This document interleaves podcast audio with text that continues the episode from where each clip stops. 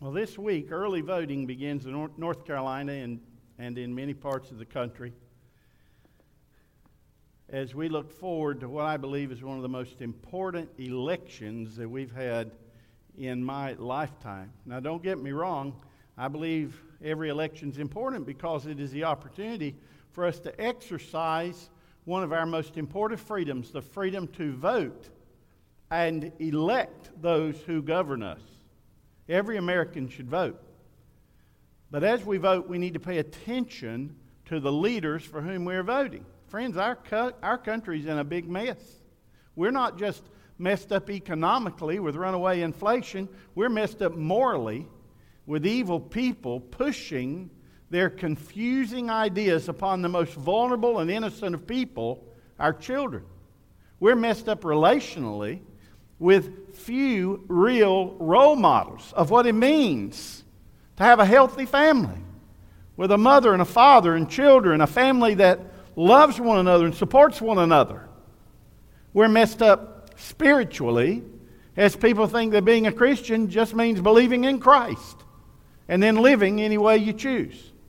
It's no wonder churches are dying and denominations are failing. And often churches that are growing are not turning out spiritually mature disciples of Christ. Let's face it. The church today is in a fight for survival. The church today is hunkering down and protecting itself when it should be charging the gates of hell. Listen to what Jesus said about his church. When, when Jesus asked his disciples, Who do you say that I who do people say I am? And they said, Elijah, one of the prophets. But Jesus said, Who do you say that I am? And Peter spoke out and said, You are the Christ, the Son of the living God. And Jesus said, You are Peter, and on this rock I will build my church and finish it with me. And the gates of hell shall not prevail against it. In a world so filled with darkness, so controlled by Satan and evil men, what should the church do? We should charge the gates of hell. We should stand up and speak up for Jesus. Now, we don't need to act like bullies or be rude to other people. We need to boldly practice the love of Jesus before everyone.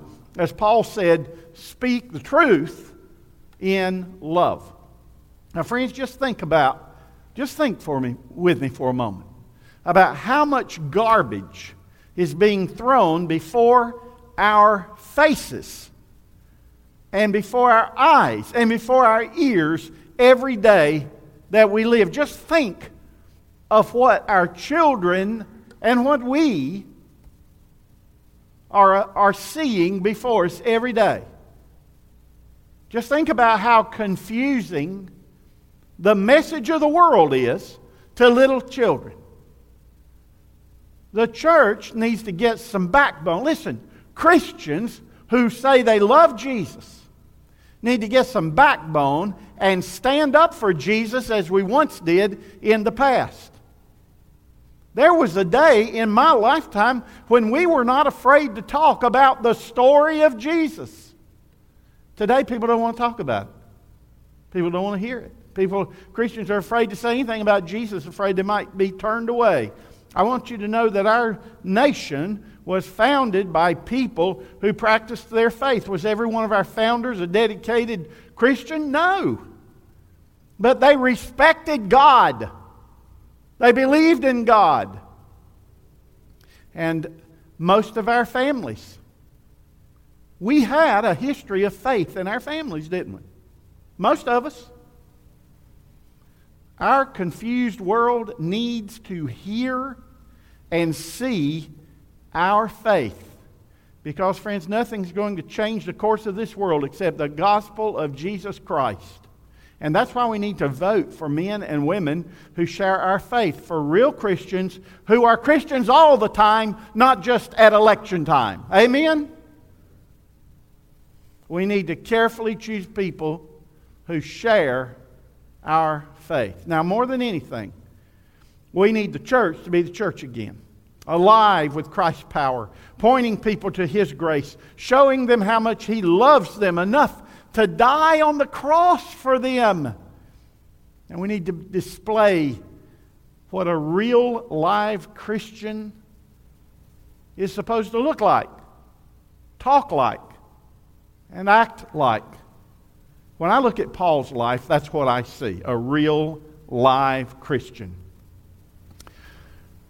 What, when I look at what he faced from his enemies and how he acted before his accusers, I have to tell you, I have to admit, it shames me. It does. This man was called by Jesus to do the same thing Jesus called me to do be his witness before other people. Every day. Not just some days, but every day. That's what Jesus has called you to be also.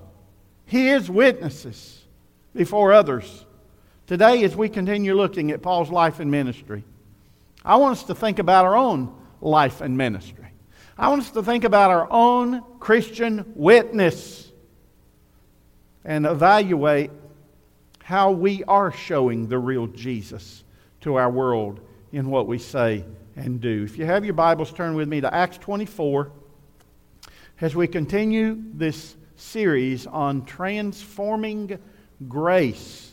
Acts 24, transforming grace. And I guess we might add a little subtitle Who do you believe? Who do you believe? Let's pray. Father, thank you for your word. We're going to share it together. We're going to open it. We're going to ask your Holy Spirit to teach it to us, Lord. You're the author. No one can explain this word better to us than your Holy Spirit. No one can apply it to our lives better than the Holy Spirit. And I pray, dear Lord, today that your Holy Spirit will take this wonderful passage of Scripture and teach us how strong our faith should be in this messed up world. That God, that we'll look at it and we'll ask ourselves, who do we believe? And if we believe in you, Lord, if we follow you, then I pray that the world will see that in what we say and do. I pray in Jesus' name. Amen. Now, when we last saw Paul, he was in Jerusalem being held in protective custody by the Roman tribune Claudius, Claudius Lysias. And the Jews had assaulted Paul. We, we looked at that. They wanted to kill Paul. In fact, even after he was rescued from them, they, a group of them made a pact to kill Paul. Claudius Lysias Paul and protected him because Paul asserted his Roman citizenship. And therefore, as a Roman citizen, it was the duty of the tribune to protect Paul. And so when, when Lysias heard about the assassination plot against Paul, he decided to remove Paul and take him to Caesarea. He ordered 200 Roman soldiers, 70 horsemen, and 200 spearmen to accompany Paul to Caesarea, where he would make his defense before the Roman governor, the Roman procurator. And may I say, at Jerusalem during that time, the Roman garrison probably consisted of a little more than a thousand soldiers. So Lysias ordered about half of his soldiers to accompany Paul to take care of him, to protect him. Now, the foot soldiers went as far as Antipatris, a fortified station about 35 miles from Jerusalem.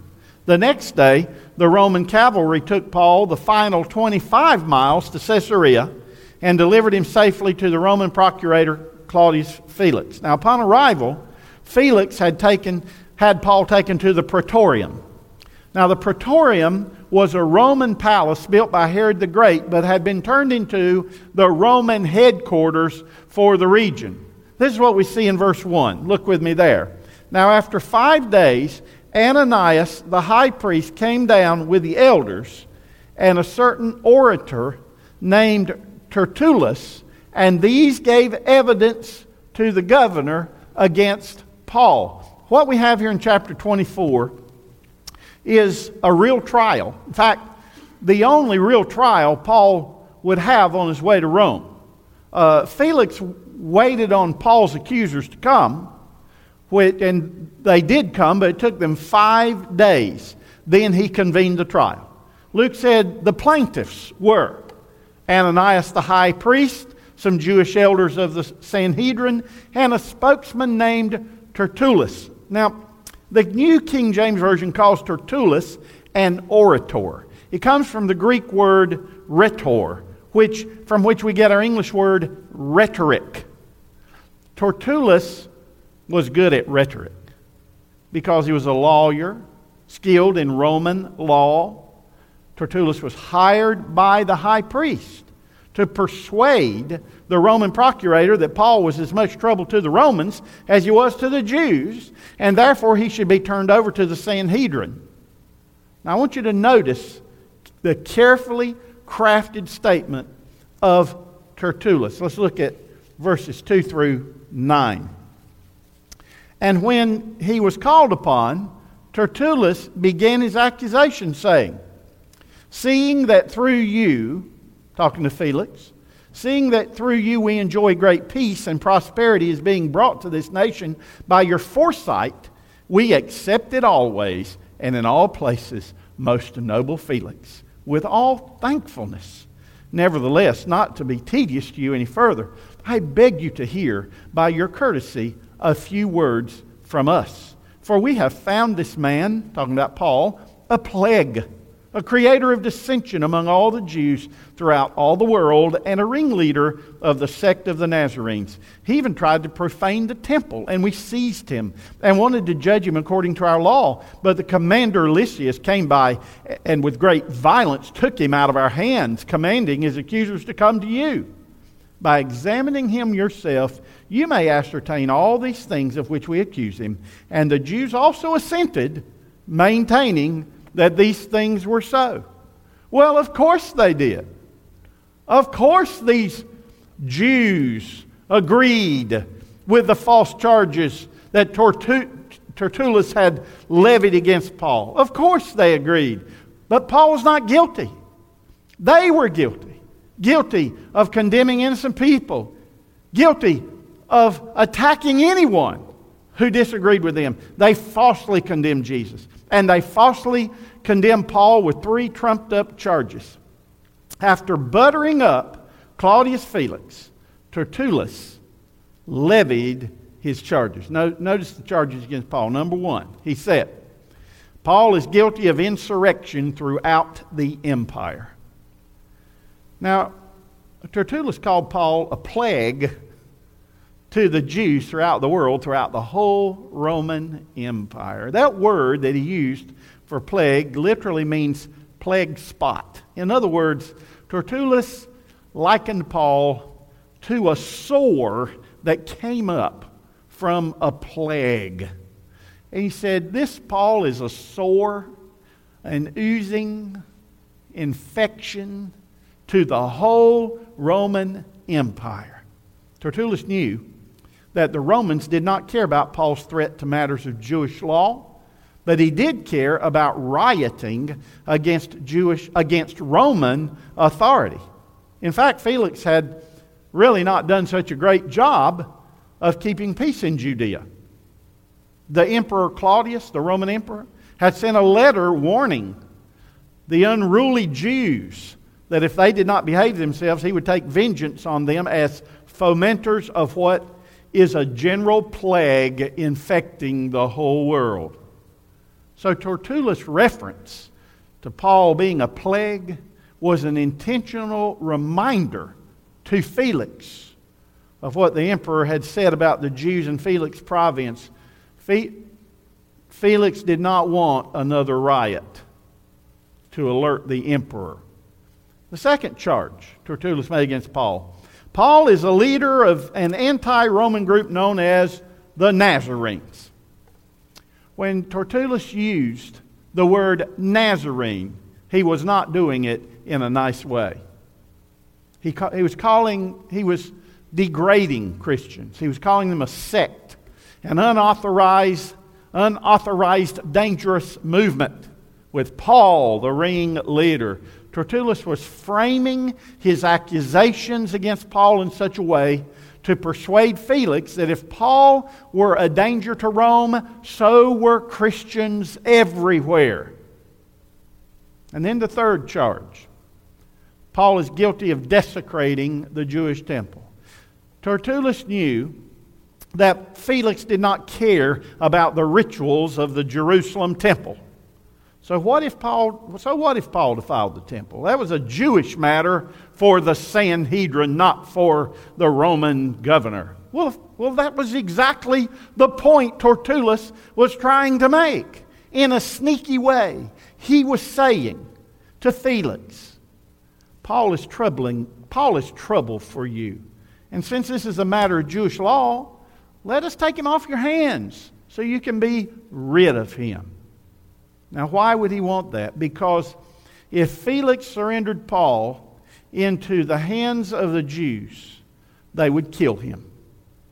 Josephus wrote that the Romans had given the Jews permission to impose the death penalty on any who defiled the temple. Paul knew what they were up to. It was a matter of persuasion. Who would convince the Roman procurator to accept their word as, tr- as truth? Who would he believe? The lying Tertullus representing Satan in the worldview? Or Paul, a faithful ambassador for Jesus Christ? So, with a nod from Felix, with no one but the Holy Spirit standing within, Paul began his defense. Verses 10 and 11. Notice with me.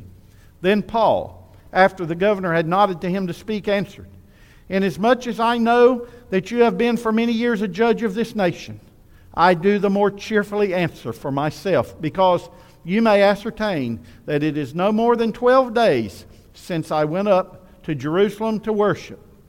And they neither found me in the temple disputing with anyone, nor inciting the crowd either in the synagogues or in the city. Paul expressed his appreciation for Felix's knowledge of Jewish beliefs, having been a Roman leader in Palestine for about a decade. As for the charge of insurrection, Paul told Felix he had no history of inciting the Jews. He had come to Jerusalem as a pilgrim to celebrate the Jewish feast of Pentecost, and he had only been in Jerusalem for 12 days when he was arrested. So Paul lacked motive, method, and opportunity to commit these crimes against Rome of which he stood accused. Let's move on. Start in verse 12 for a moment. And they neither found me in the temple disputing with anyone, nor inciting the crowd either in the synagogues or in the city, nor can they prove the things of which they now accuse me. But this I confess to you, Felix, that according to the way, there's that word, the capital W way, what Christians were called, the way. But according to the way which they call a sect, so I worship the God of my fathers, believing all things which are written in the law and in the prophets. I have hope in God, which they themselves also accept, that there be, will be a resurrection of the dead, both of the just and the unjust. This being so, I myself always strive to have a conscience without offense toward God and men. Paul, was, Paul made no apology for being a Christian. Paul admitted, I am part of the way. What they call a sect, Paul said, is faith in Jesus, that he was the Messiah who died and rose again. It was by following the teachings of Jesus that Paul had a good conscience before God and men. But Paul said, This is the point, dear Felix. This is why I stand accused. Verse 17. Now, after many years, I came to bring alms and offerings to my nation, in the midst of which some Jews from Asia found me purified in the temple. Neither with a mob, nor with tumult, no riot. They ought, they ought to have been here before you to object if they had anything against me. The ones who saw me in the temple should be here, but they were not, of course. Or else let those who are here themselves say if they found any wrongdoing in me when I stood before their council, unless it is for this one statement which I cried out, standing among them, concerning the resurrection of the dead, I am being judged by you this day. All those charges they made were mere smoke to disguise the real motive of his Jewish accusers. What they really hated was the message of the gospel that the Jesus they crucified rose again to save all who would put their faith and trust in him. These Jews had one motive, one reason for condemning Paul. They hated Jesus, and they wanted to convince the Roman government to destroy, to put a stop to Christianity. That's what they wanted. Nothing else mattered. Just stop Jesus. They tried once when they convinced another Roman procurator, Pontius Pilate, to crucify Jesus. That didn't work because what they meant for evil became the way to eternal life and salvation. Paul said to Felix, I believe all things that are written about the suffering Messiah in the Scriptures. To the Corinthians, Paul affirmed that the death of Jesus and resurrection of Jesus was foretold in the Old Testament. He said in 1 Corinthians 15, For I delivered to you first of all that which I received. This is the gospel message right here. If anyone ever asks you, What is the gospel? This is the gospel that Christ died for our sins according to the Scriptures, that he was buried and he rose again the third day according to the Scriptures. Now, what Scriptures? The Old Testament Scriptures. What's, what Scriptures in the Old Testament speak of Jesus, the Messiah? Hundreds of Scriptures. But, but look at Isaiah 53. He was wounded for our transgressions. He was bruised for our iniquities. The chastisement for our peace was upon him, and by his stripes we are healed. We are saved. After his resurrection, when Jesus walked on the road to Emmaus with two disciples, Luke recorded, Then Jesus said to them, these are the words which I spoke to you while I was still with you, that all things must be fulfilled which were written in the law of Moses and the prophets and the Psalms concerning me. And then he said to them, Thus it is written, and thus it was necessary for the Christ to suffer and to rise from the dead the third day, and that repentance and remission of sins should be preached in his name to all nations, beginning at Jerusalem. This is why Paul was standing before a Roman, a Roman procurator because in the plan of God, in the master kingdom plan of God, Paul was given the opportunity to talk to both Jews and Gentiles about the Jesus he believed to be the long awaited Messiah, the prophesied Son of God, Savior of the world.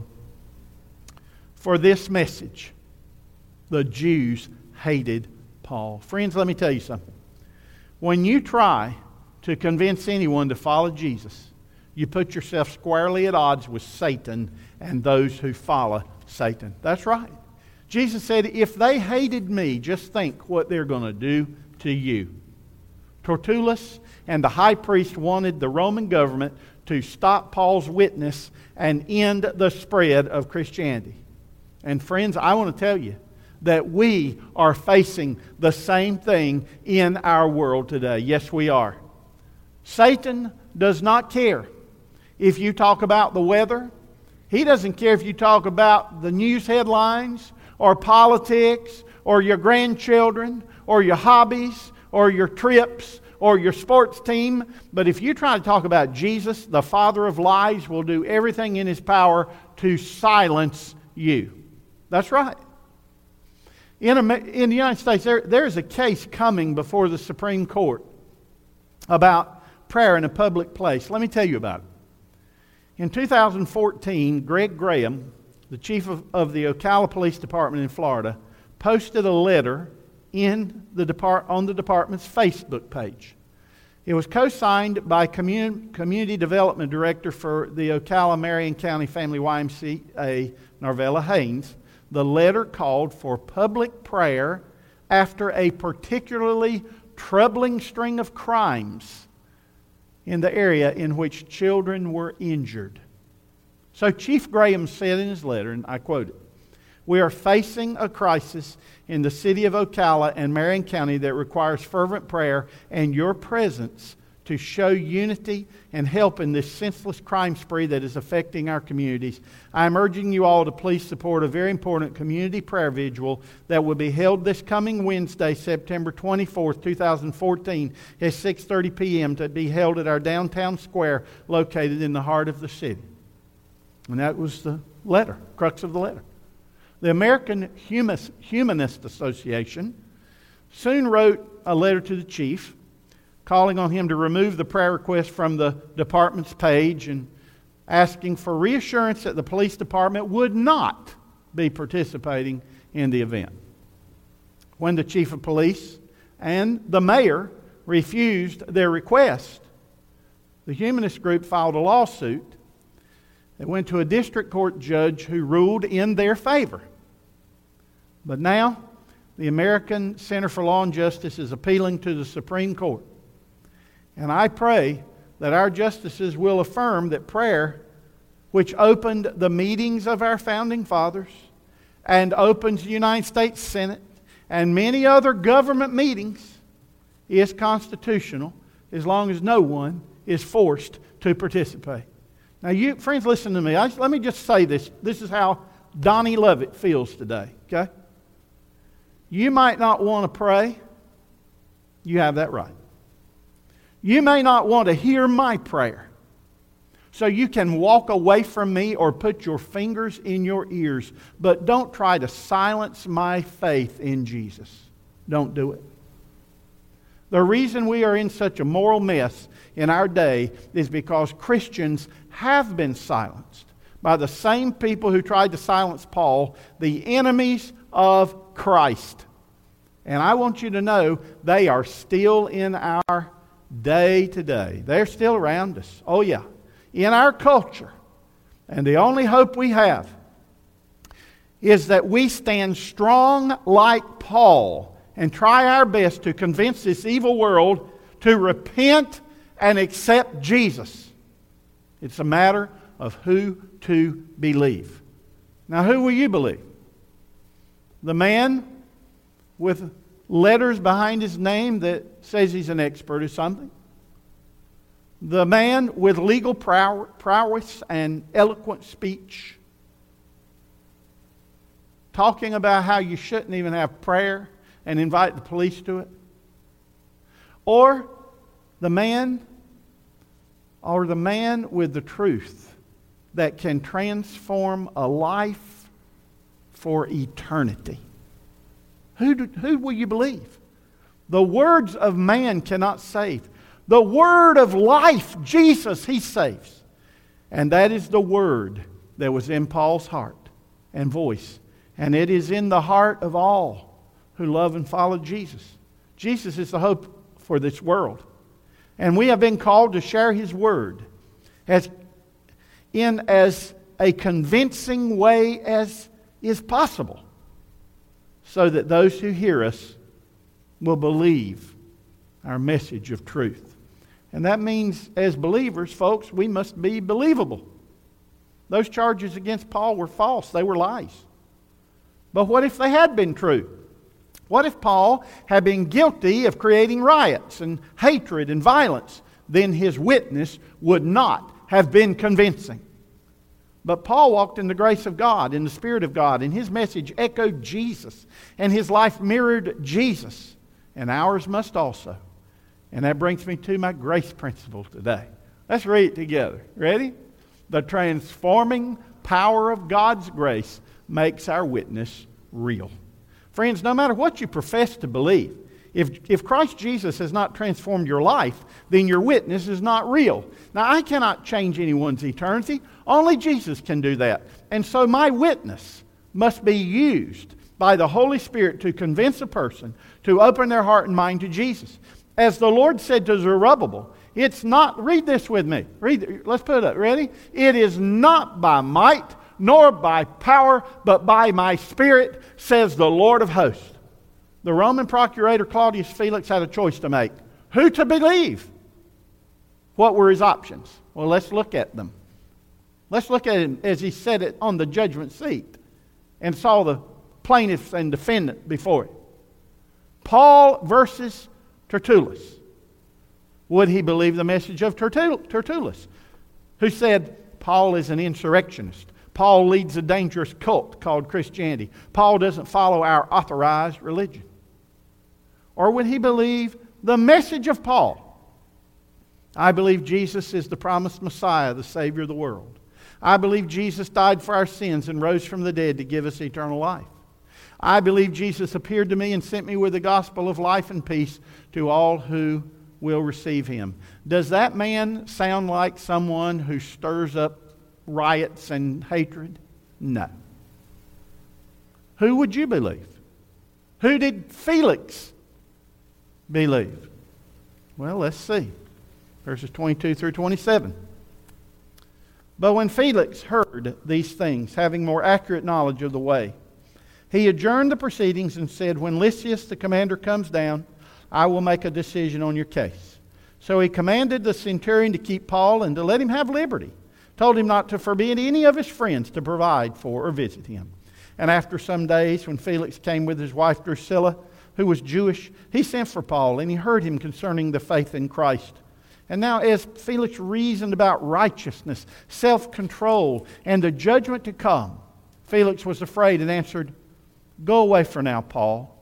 When I have a convenient time, I will call for you. Meanwhile, he also hoped that money would be given to him by Paul, a bribe that he might release him. Therefore, Felix sent for him more often and conversed with Paul. But after two years, Porcius Festus succeeded Felix, and Felix, wanting to do the Jews a favor, left Paul bound. Felix heard the gospel of Jesus from the mouth of a man who was probably the most powerful witness in the history of the world. And Felix said, It's just not a convenient time for me to believe, Paul. so two years went by. Felix kept putting Jesus aside. He would talk to Paul, but he couldn't find a convenient time to believe. But to please the Jews, he kept Paul in custody. He didn't give Paul to them, but neither did he release Paul. There was no evidence to convict Paul, but that didn't matter because Felix was a lost and troubled man, like those accusing Jews. And remember this birds of a feather flock together, and they usually stick together. Felix had every opportunity to hear Paul and accept Jesus as his personal Savior, but he didn't. And when Claudius Felix left Caesarea, as far as we know, he never found a convenient time for Jesus. And if he didn't, then two seconds after he died and opened his eyes in hell, he wished that he had made time for Jesus. That's what everyone who is being punished in hell is saying today, by the way. They're saying, Oh, me, why didn't I listen to that preacher? Why did I turn away my Christian neighbor? Why did I not pay attention to my godly mother or father or grandma or grandpa? I must have been out of my mind to, re- to reject Jesus. No, not out of their mind, just blinded by the people and things Satan set before them to keep them preoccupied, to keep them from hearing and believing the truth. And this is where most of the world is today, friends wrapped up in everything but Jesus, listening to every corrupt word, but not the word of the one who really matters. I read an interesting story called The Pit. Real interesting. Listen carefully to it. A man fell into a pit and he couldn't get out. Buddha said, Your pit is only a state of mind. A Hindu said, this pit is for purging you and making you more perfect. Confucius said, If you would have listened to me, you would never have fallen into that pit. A New Age person said, Maybe you should network with some other pit dwellers. A self pitying person said, You haven't seen anything until you've seen my pit. A news reporter said, Could I have an exclusive story on your pit? A federal bureaucrat said, Have you paid your taxes on that pit? A county inspector said, Do you have a permit for that pit? A realist said, That's a pit. An idealist said the world shouldn't have pits. An optimist said things could be worse. A pessimist said things will get worse. But Jesus, seeing the man in the pit, took him by the hand and lifted him up out of the pit. Bow with me. Are you in a pit? To whom are you listening and paying attention? Who do you believe? Do you believe the one who can tell you the news about the pit you're in or the one who can lift you up out of that pit? Don't you think it's time that you made time to listen to Jesus? If you say you're a Christian, what difference is Jesus making in your life? Are are you showing the people around you a real Christian? Do they really see what a Christian's supposed to be? Do you want your children to be the Christian you are? What do you have to show for Jesus? You, some of you may have uh, ex, uh, prayed a sinner's prayer decades ago. What do you have to show for Jesus? Is your witness before others real? Is it believable? And if not, you need to get some real salvation. You need to get some real commitment to Jesus. Why don't you pray with me and mean it? Pray and say, Dear Jesus, I believe in you. I've heard this story before.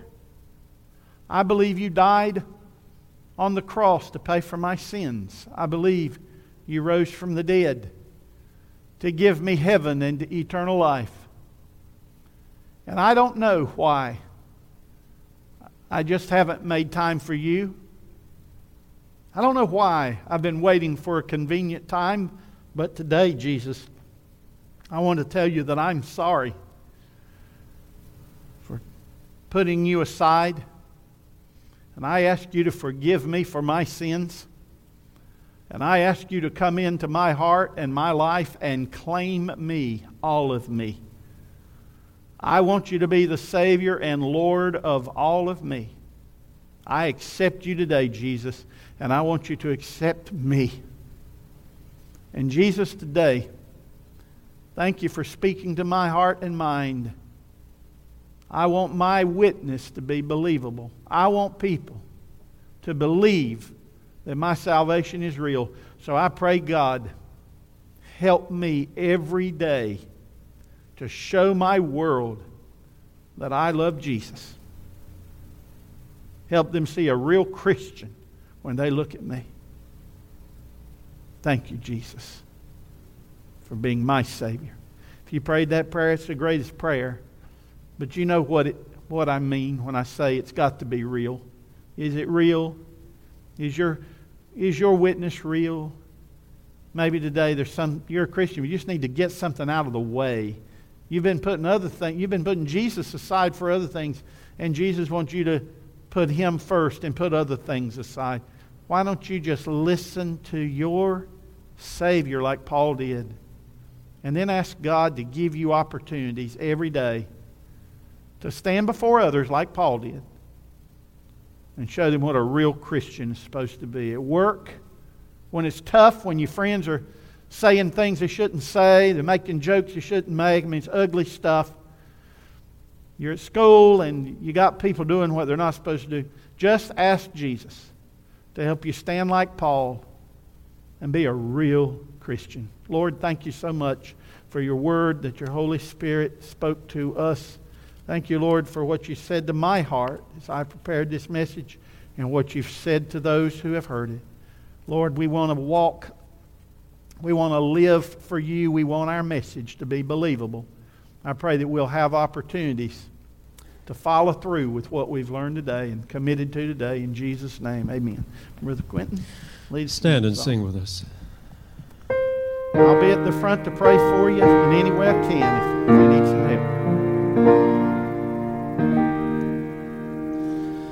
Just as I am.